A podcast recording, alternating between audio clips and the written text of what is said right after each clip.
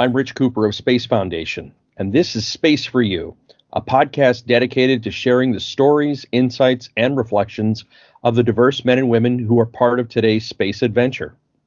Human history is filled with stories about the ideas and insights people have had when they looked into the night skies at the stars above them. That wonder and curiosity led to the creation of the first space science, astronomy.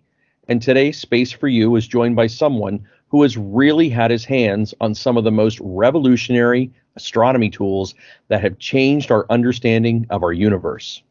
Dr. Stephen Hawley is Professor Emeritus of Physics and Astronomy with the University of Kansas and a five time space shuttle flying astronaut who had major roles in the deployment and later upkeep of the Hubble Space Telescope, as well as the launch of the Chandra X ray Observatory.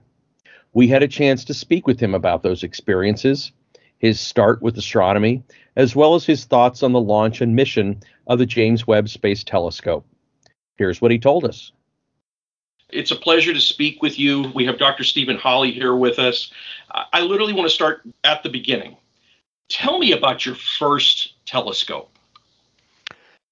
I actually remember it very well. It was a Christmas present I got from my parents when I was in grade school. I don't remember specifically which grade.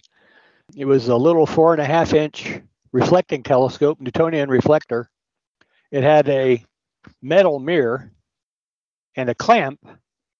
Uh, so it didn't even have a, a stand or a tripod. You would clamp it to the back of a chair. So it was pretty primitive, but it was the the first telescope I had, and I learned, of course, had no features that you find today on telescopes that you can buy for your own personal use, like go-to features where it's all computerized. You don't actually have to know your way around the sky. So uh, probably learning to use that telescope also taught me a lot about uh, how to navigate around uh, the constellations and the different stars. Was there a particular star or constellation that really captured your interest or imagination that you wanted to learn more about when you started with astronomy? Well, probably Orion was the constellation that that I knew best because it was easy for me to find. But what really captivated my interest, frankly, at about about that time was um, reading books about astronomy and astronomers and discovering that astronomy was a little unique in the sense that as a chemist or a biologist or a physicist, you could conduct an experiment. You could set up some conditions, expect an outcome, see what the outcome is. It either validates or it doesn't validate your hypothesis. You can change your experiment and see how that affects the outcomes. What what I learned as a kid was that astronomers don't get to do experiments. All they get to do is look at the sky and see what they can see and if they're really clever about what they're looking at, they may be able to make some progress in understanding the universe. And I just thought that was tremendously fascinating how people could could figure things out just by looking. So when you talk about not doing experiments and, and learning by looking, we have this incredible instrument called the Hubble Space Telescope, which was launched aboard a shuttle mission that you were part of in 1990. I remember it well because this was the first of space based telescopes that we've ever had. Can you share with us a bit of what your role was in the launch of the Hubble Space Telescope and what your role was in its deployment?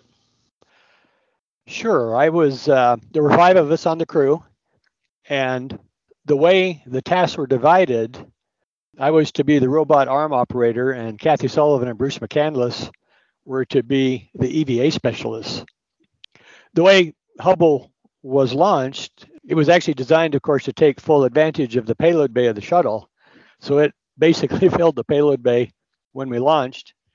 And once we got on orbit, assuming we got to a high enough orbit to permit release of, of the Hubble, uh, my job was to operate the arm to grasp the telescope, lift it out of the payload bay, and release it. Uh, well, that sounds simple enough on the surface. It actually was quite complicated, and there were a lot of what ifs that we had to think about. in terms of just the deployment itself, there are places where you want the sun to shine. There are places where you never want the sun to shine with respect to surfaces on HST. Where can you put the telescope so you get good communication with the ground, so the crew can see critical events like the deployment of the solar arrays? Also, it's massive enough and it would get far enough from the center of gravity of Discovery that the autopilot was unstable. And so there were unique ways that we had to develop uh, with the flight controllers how to control the orbiter during this process. And there were a number of things that could fail that would require Bruce and Kathy to go do a spacewalk to fix. The most critical was the fact that by necessity the solar arrays were rolled up and stowed along the side of the telescope while it was in the bay. It was getting power from the shuttle, but to deploy Hubble, we had to unplug it. So now it's on batteries, which is okay, assuming the solar rays come out. So uh, an important what if was what if they don't? And that was one of the tasks that Bruce and Kathy had had trained for would be to uh, in that event to do a spacewalk to manually roll out the solar rays and get power to the telescope before the batteries would run out. And we're talking about an instrument that's the size of a school bus. Right. And, and the most massive thing that the shuttle had ever flown, at least at, up to that time.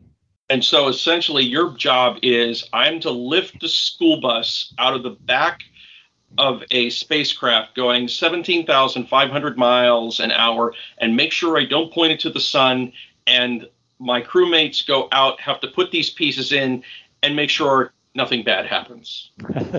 yeah, it's it was daunting actually. There were a lot of places where where things could go wrong in a hurry.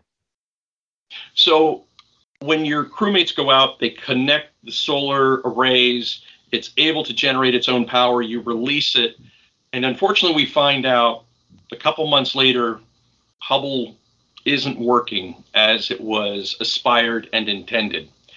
Can you explain to me a little bit about Hubble, how it's supposed to work, and why didn't it operate as intended at first?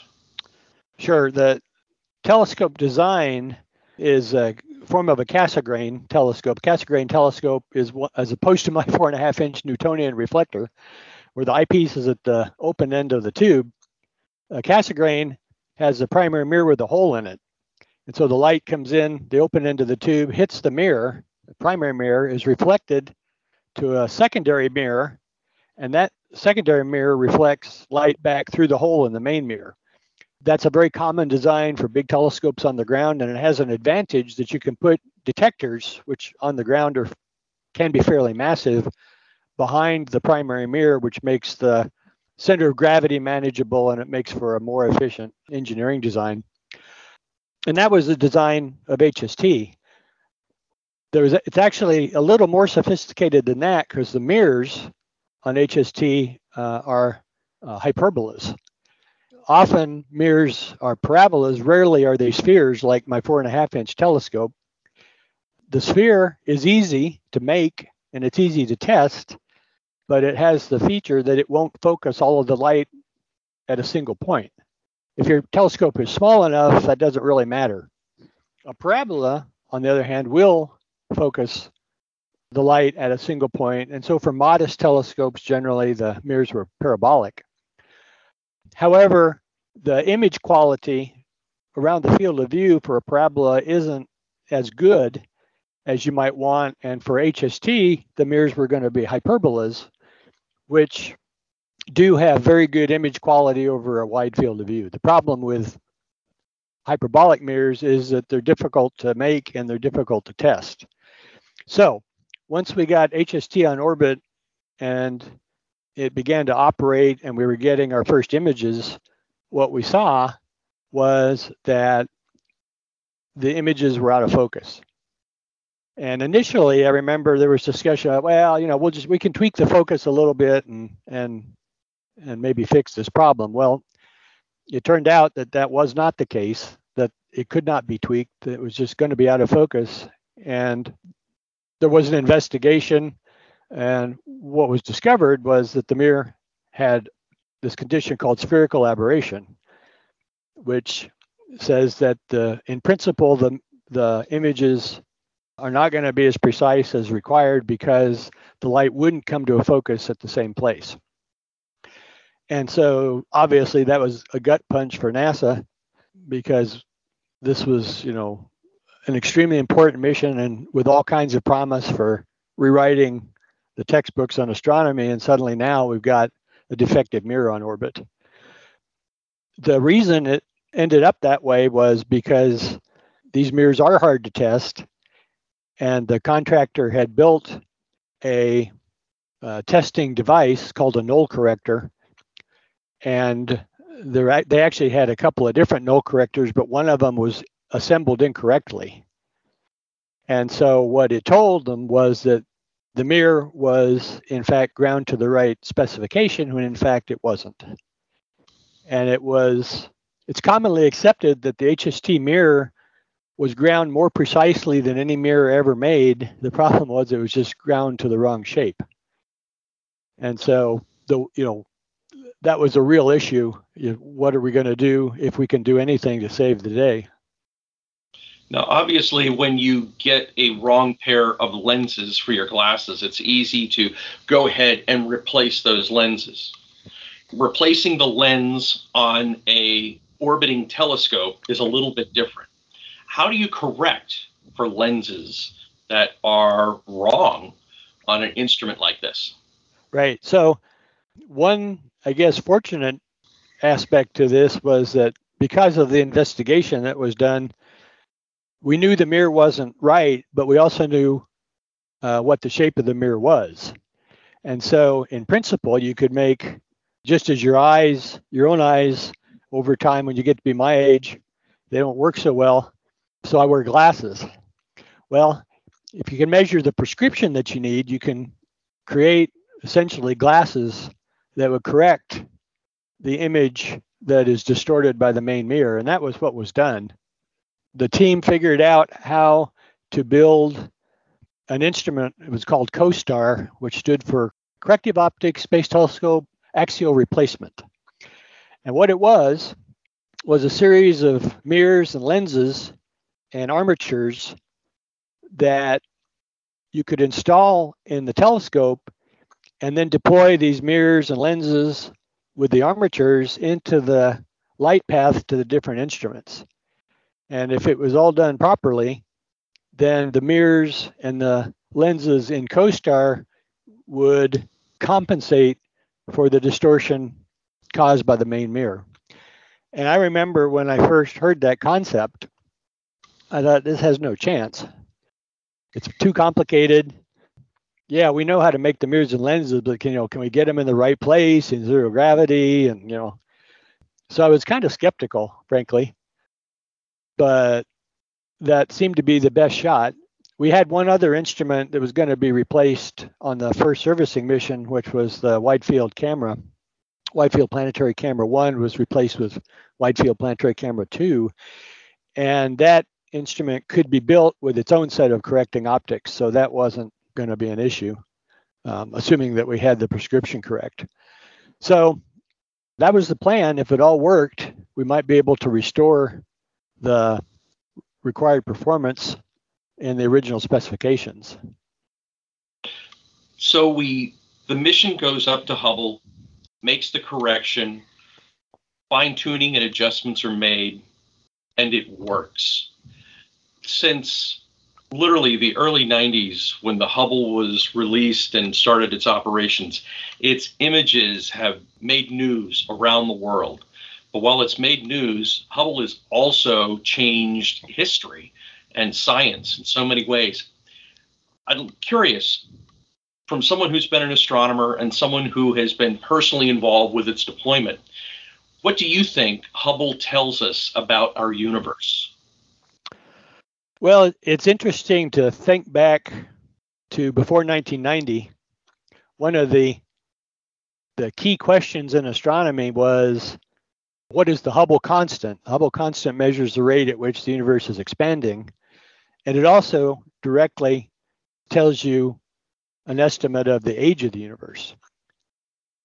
an important problem back then was the fact that we didn't actually know the Hubble constant all that well. We didn't know it to an accuracy of a factor of two.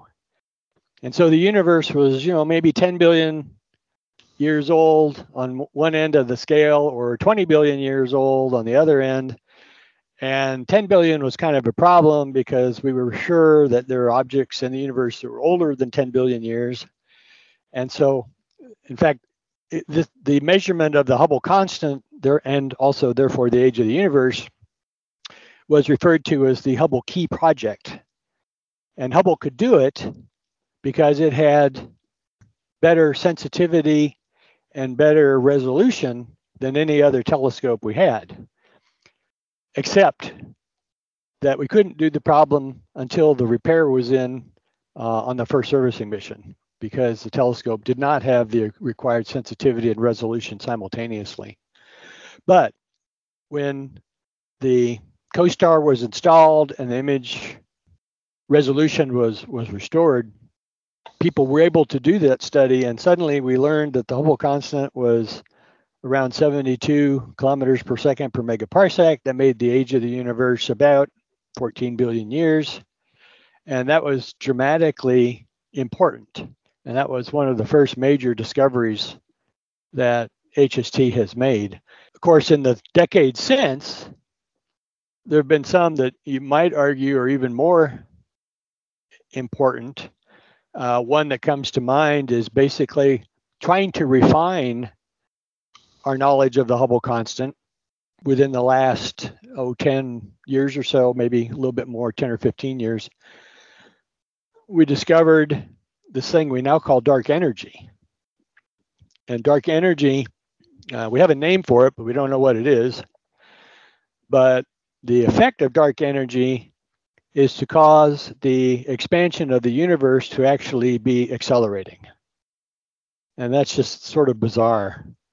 And we don't really understand what's going on.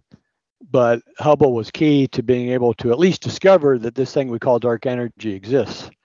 It was also very useful at discovering another component of the universe, which is dark matter. Dark matter is the name we give for some kind of matter that interacts only by gravitation. It doesn't interact with light, it doesn't emit light, doesn't absorb light. And together, dark matter and dark energy make up about 95% of what makes up the universe. And so, you know, I guess if there was a maybe one takeaway from what Hubble has done, it would be that Hubble has told us that everything that we understood prior to Hubble makes up no more than 5% of what makes up the universe. 95% of what makes up the universe is stuff that we have a name for, but we don't know what it is. You talk about the science, you talk about the knowledge, you talk about all of those particular breakthroughs. But one of the things that has truly captured the public's imagination are the various Hubble images that have come out.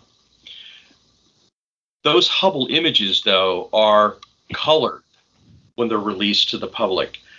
Can you give us a little bit of an understanding of why those images are colored and how are they colored that particular way? Because again, I, it's not unusual to see screensavers or posters or prints of what Hubble has discovered. But again, these are false colors that we're seeing.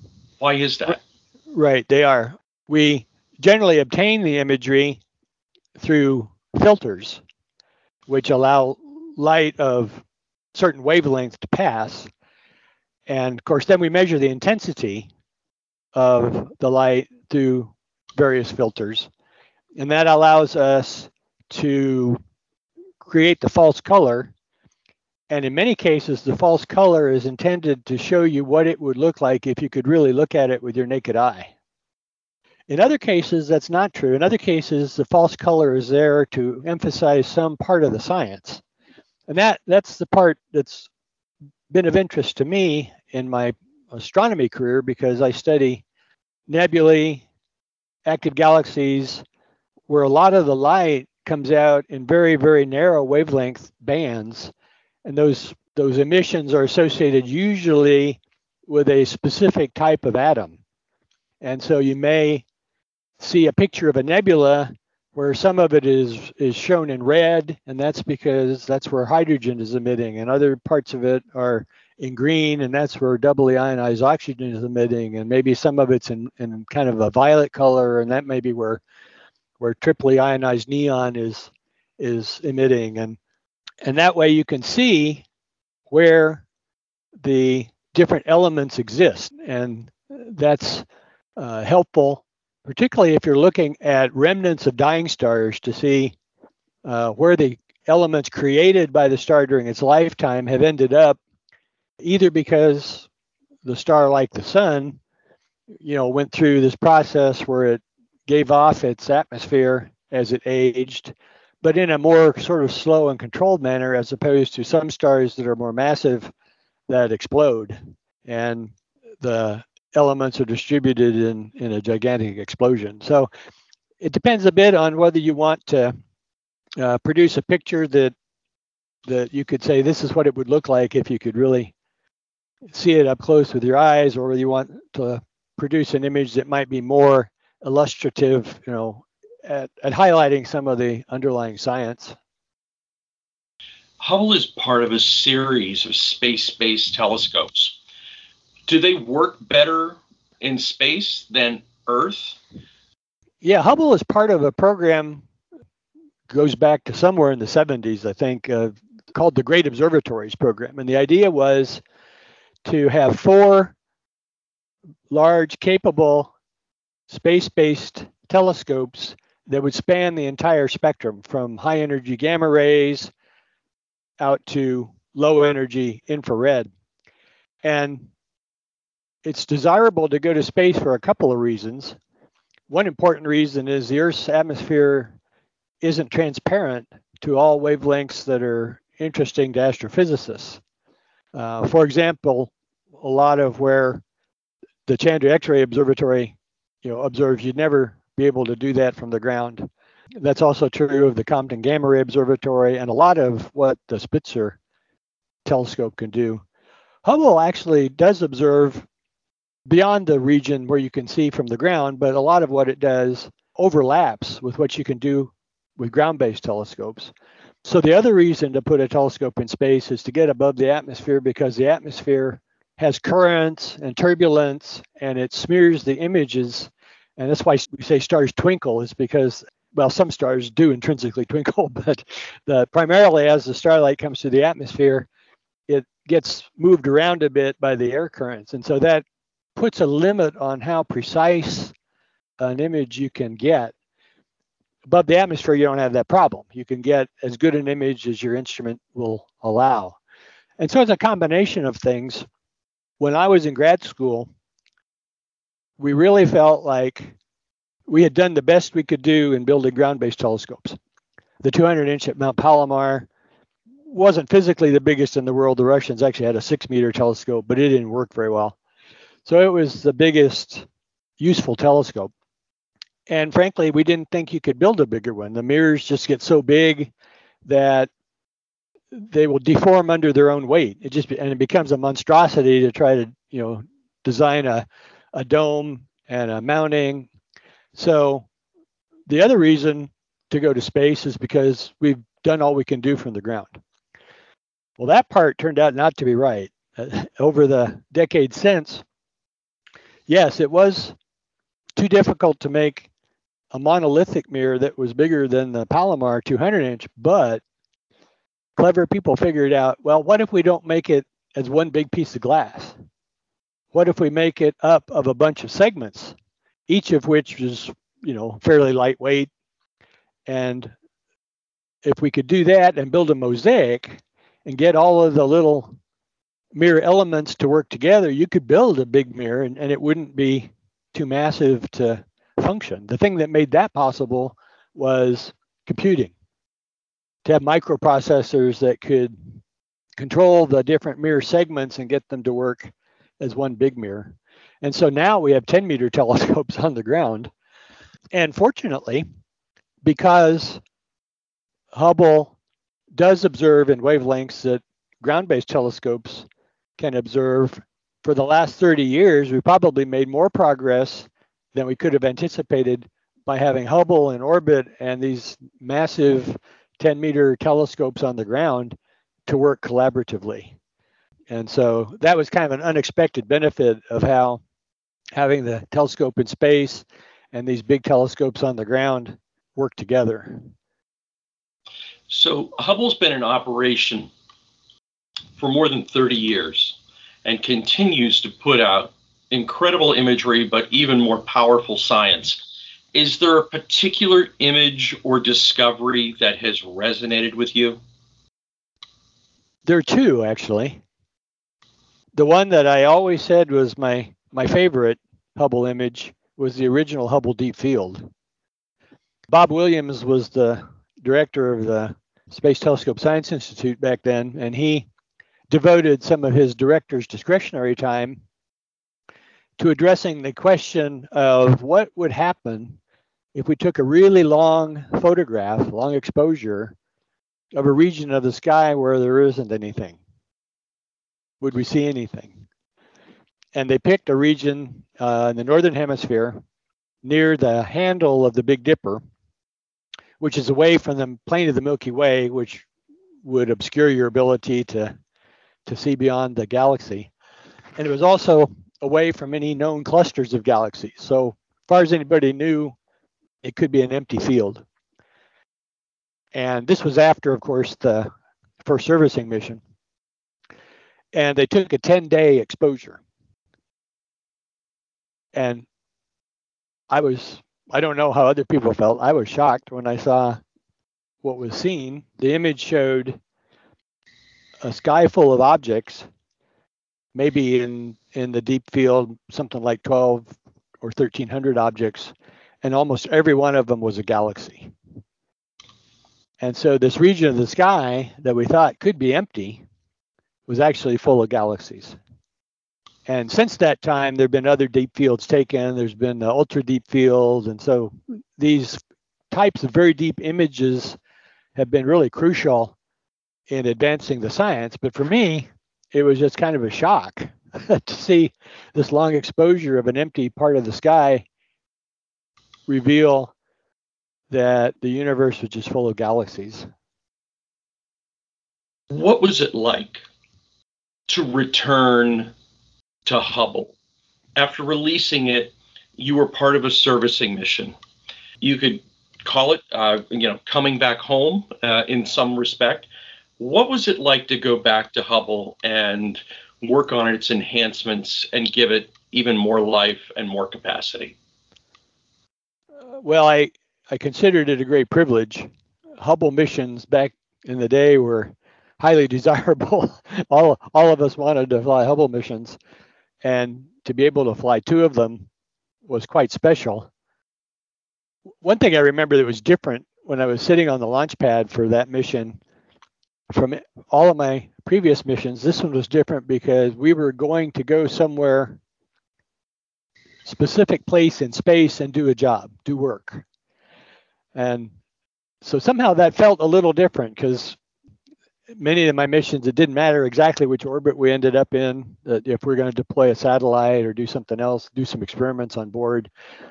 But this this was different because we were going to go to a specific place where there was an object and we were going to work on that object. So that seemed like a next next level step in the maturation of the space shuttle program. One of the things I remember about it was that the solar arrays that were on HST at the time were very fragile. The original solar arrays that we launched back in 1990 were replaced on the first servicing mission in 1993, in part because the original solar arrays imparted a vibration to the telescope every time we went through a sunrise or a sunset. There was a thermal issue with how they were made.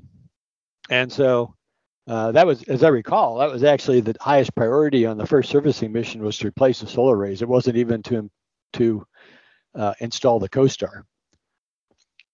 However, after the arrays were deployed on the first servicing mission, they developed what we referred to as static twist.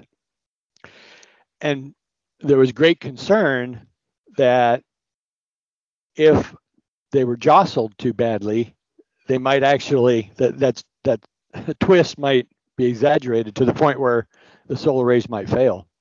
Normally, the plan is to roll up the solar rays after you capture the telescope because that provides a lot more room to maneuver with the arm and the EVA astronaut on the end of the arm. But we weren't going to be allowed to do that on the servicing mission. They were too concerned that the arrays would be damaged. And so we knew going in that we were going to have to do all of the tasks with the solar arrays extended, which made kind of the planning and execution a little more challenging. One of the memories I have as we approached the telescope to capture it was as we got close enough to be able to tell, I thought it looked kind of old and weathered and ragged. I, I was a little shocked, frankly. Yeah, it had been in orbit, you know, seven years or so, but but I was surprised at how weathered it looked. You know, space is a harsh environment, and and Hubble showed the effects. When we got close enough to inspect it after capture, there were places on it, the handrails that are were yellow to provide a clue to the EVA guys that this is a place that's okay to grab with your hands. They look scorched. There are places on the telescope itself on the side that preferentially faces the sun where the thermal insulation, the silver uh, that you see in the in the images, had peeled away. And so none of us expected that. And so it kind of looked a little bit worse for wear, although uh, none of that was had any effect on how it functioned. It was still functioning uh, fine as far as anybody could tell. But I was I remember being surprised at how how it looked when we got close enough to be able to really see it. You mentioned earlier in our conversation the Great Observatory Program.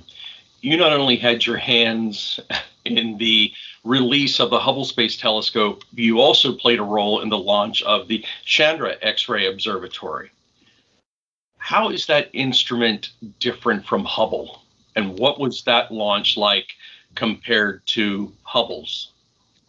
The Chandra X ray Observatory, of course, as the name suggests, is designed to observe X rays. And so, you know, in a sense, I guess, you know, at some level it functions the way HST does because it takes imagery and it does spectroscopy, but it does it in this very high energy regime, which is not something that you can do from the ground. So all of the great observatories contributed in a way like like trying to do a puzzle. And each of the great observatories is designed to produce a certain set of the puzzle pieces. And if you get enough of the puzzle pieces, then you can put put them together and figure out what the picture of the puzzle is supposed to be like. And so the idea was to be able to observe uh, across the electromagnetic spectrum with all of these observatories, Chandra being the third to be launched. Now, in terms of the launch itself, it was totally different. We carried Chandra to orbit attached to a pair of solid rocket boosters called uh, inertial upper stage. And our job was to release the Chandra inertial upper stage combination, and then the uh, inertial upper stage would do two different burns and put the Chandra in an orbit that would take it a third of the way to the moon. So it's in a big elliptical orbit, as opposed to HST, which is in a roughly circular orbit, low Earth orbit. Interestingly, Chandra, back when it was called AXAF, which stood for Advanced X-ray Astrophysics Facility, was designed to be serviced in low Earth orbit like HST. However, there was a big budget cut in 1992 and the program decided that in the interest of saving money, the best thing to do would be not do servicing.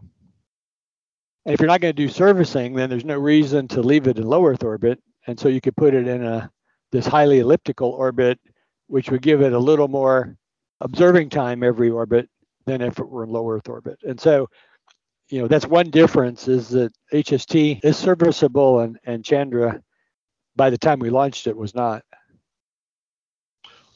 Why are Chandra's visuals and discoveries so relatively unknown to the public when compared to what we've seen from Hubble? Yeah, that's a question that I've wondered about myself, and I don't know that I have a really good answer to it. It's possible that because Hubble was first, it got all the attention. Um, it's also possible that Hubble was in the public view for a long time, first of all, because of the problem with the mirror, but over the time period from 1990 to 2009, because periodically astronauts and the space shuttle would go back to Hubble, and that would there'd be usually some drama associated with with whatever they were doing.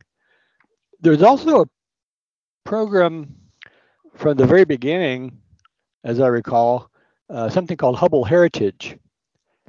And what that program was designed to do was specifically to find just visually stunning images and release them to the public. And sometimes the Hubble Heritage folks would do that by looking at images that had been taken for some scientific purpose. Uh, an investigator had a reason to study this particular galaxy, and so he took a picture, and they decided this picture is really beautiful, so we ought to release it as a as a Hubble Heritage image. Um, sometimes, occasionally, probably not very often, I don't know the frequency, but sometimes they would get to take a picture specifically because it was going to be really visually exciting and that's something they could release. So they had this focus on finding and releasing stunning images. And I, I don't actually know whether Chandra ever had a an equivalent program. So I really don't know for sure, but I would agree that it doesn't seem like the Chandra imagery uh, has gotten as much public attention as the Hubble imagery.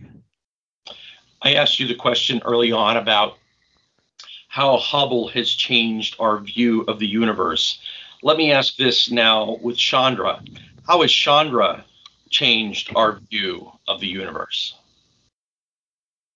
The physical processes that give rise to X rays that Chandra observes are associated generally with, with what I would say are kind of bizarre events, bizarre objects.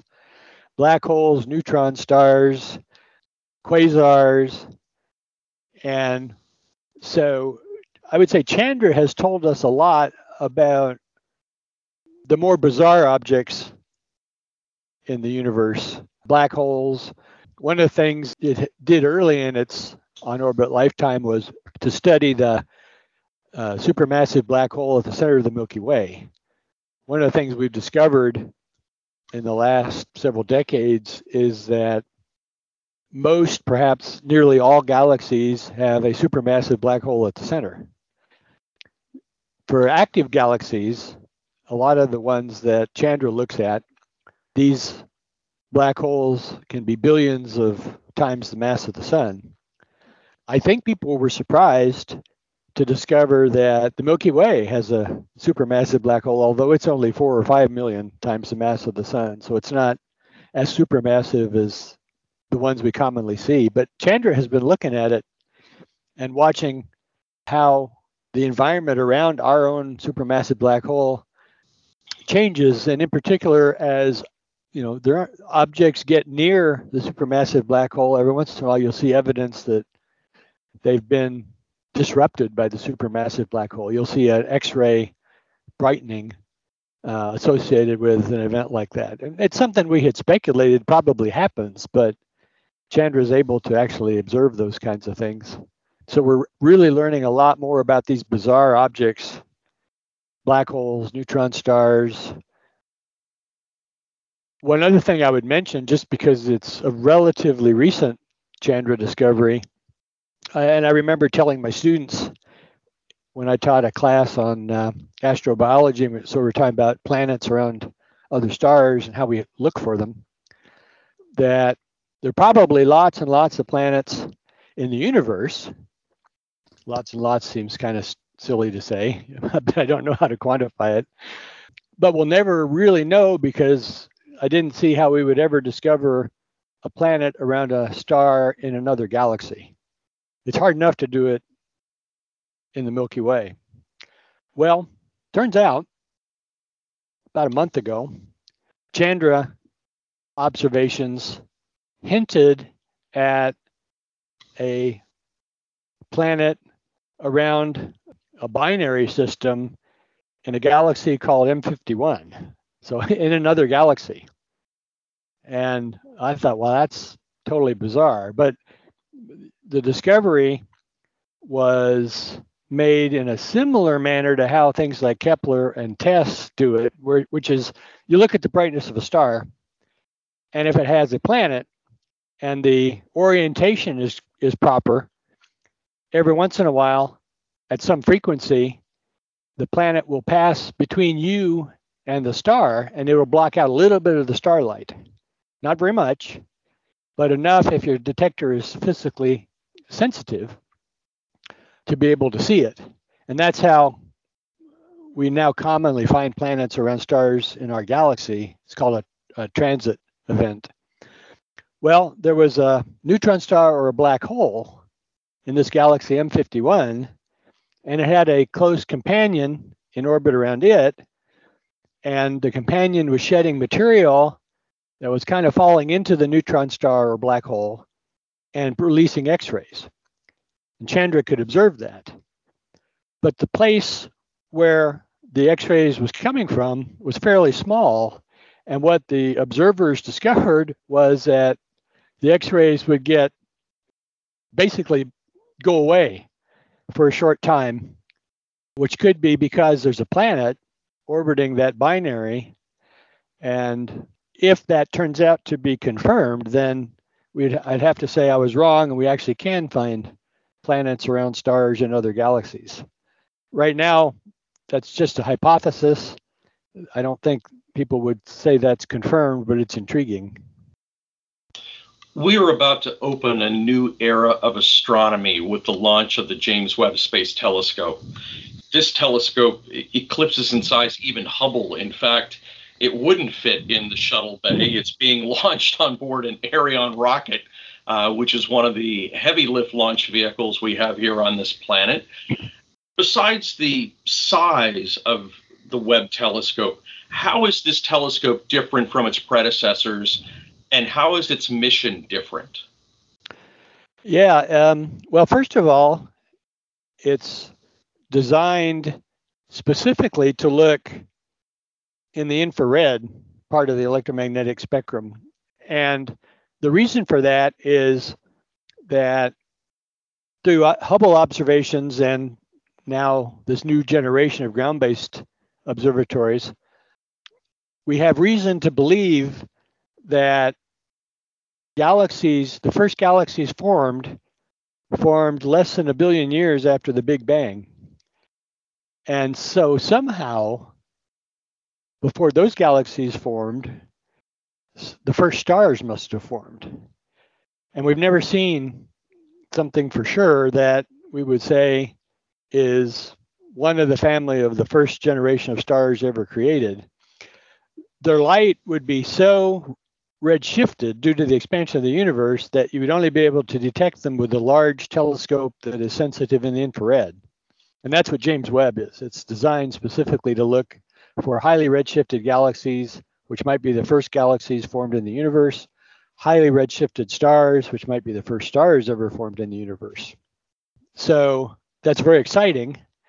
The, the other thing that's different about it is to fit in the shroud of the Ariane, it has to get all folded up.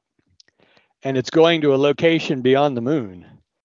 And so everything that needs to happen to make the telescope functional has to happen automatically.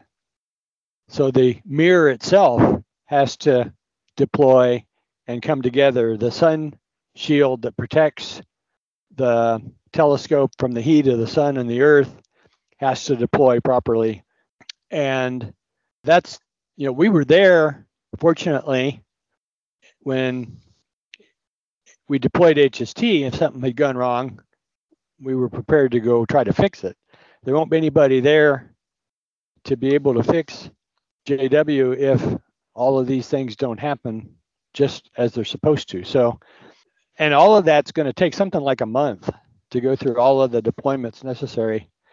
And so I'm probably going to be really nervous for.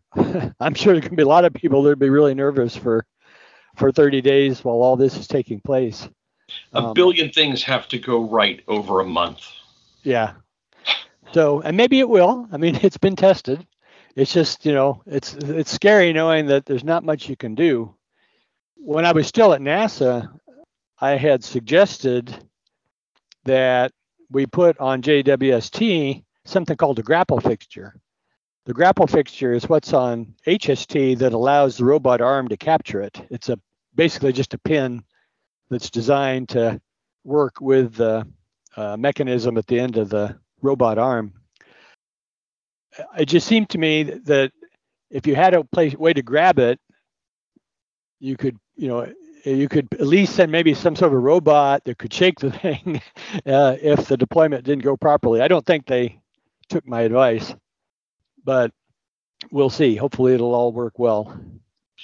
So you mentioned early on in our conversation that the discovery that uh, surprised you the most was the one that the the Hubble director was able to take some of his reserved allotted time and point Hubble to a particular direction and make that particular discovery.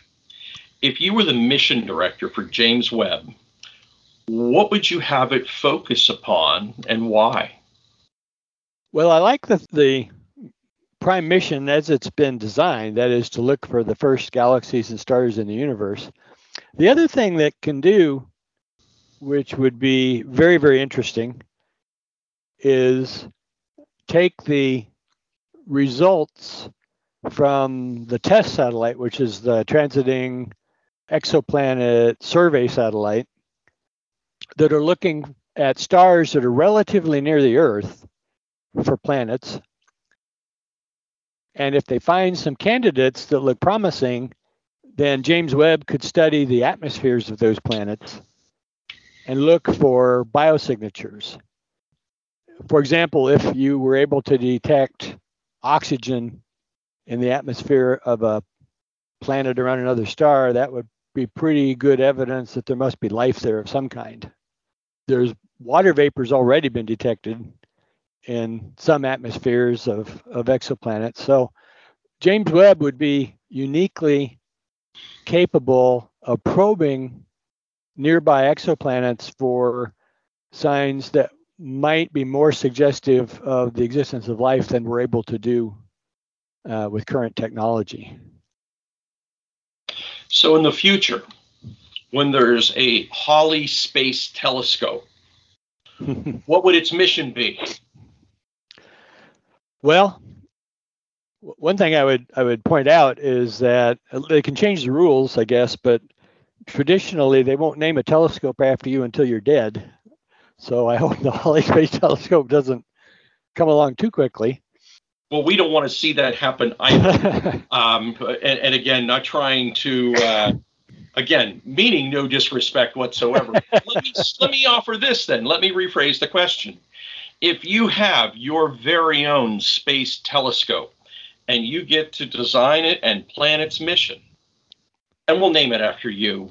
but what, what I would, do, yeah, today people are talking about James Webb as the successor to the Hubble telescope, and in a sense, it is because it's the next great space-based observatory. However, scientifically, its mission is different. And so when the day comes that Hubble is no longer functional, we won't have something that can do what Hubble does today. So I think if I were designing a telescope and a mission, I would want to design the true successor to HST that would build on what HST has done maybe with the wavelength coverage that HST has, but you know maybe a little bit larger. Of course, the instrumentation will be better in the years to come, so that we can continue the the legacy of Hubble with a Hubble 2 that is an upgrade but can do can cover the wavelength range that that HST can cover today. Dr. Hawley, this has been a fabulous conversation. This is this has been one I've been very much looking forward to. Unfortunately, what our listeners can't appreciate that I have, besides being able to see you, is that in uh, Dr. Hawley's office, he has a wonderful print of the Hubble being released from the shuttle bay, uh, so he gets to see his handiwork literally lift off. But uh, the other piece is the Jayhawks emblem and uh, a basketball. So we know where his heart is when March Madness comes around, but we know your heart is also into astronomy and very grateful for the time and the personal experiences that you shared here. This has been great for our Space for You listeners. Dr. Hawley, thank you for your time and joining us. It was my pleasure. Thanks again for giving me the opportunity.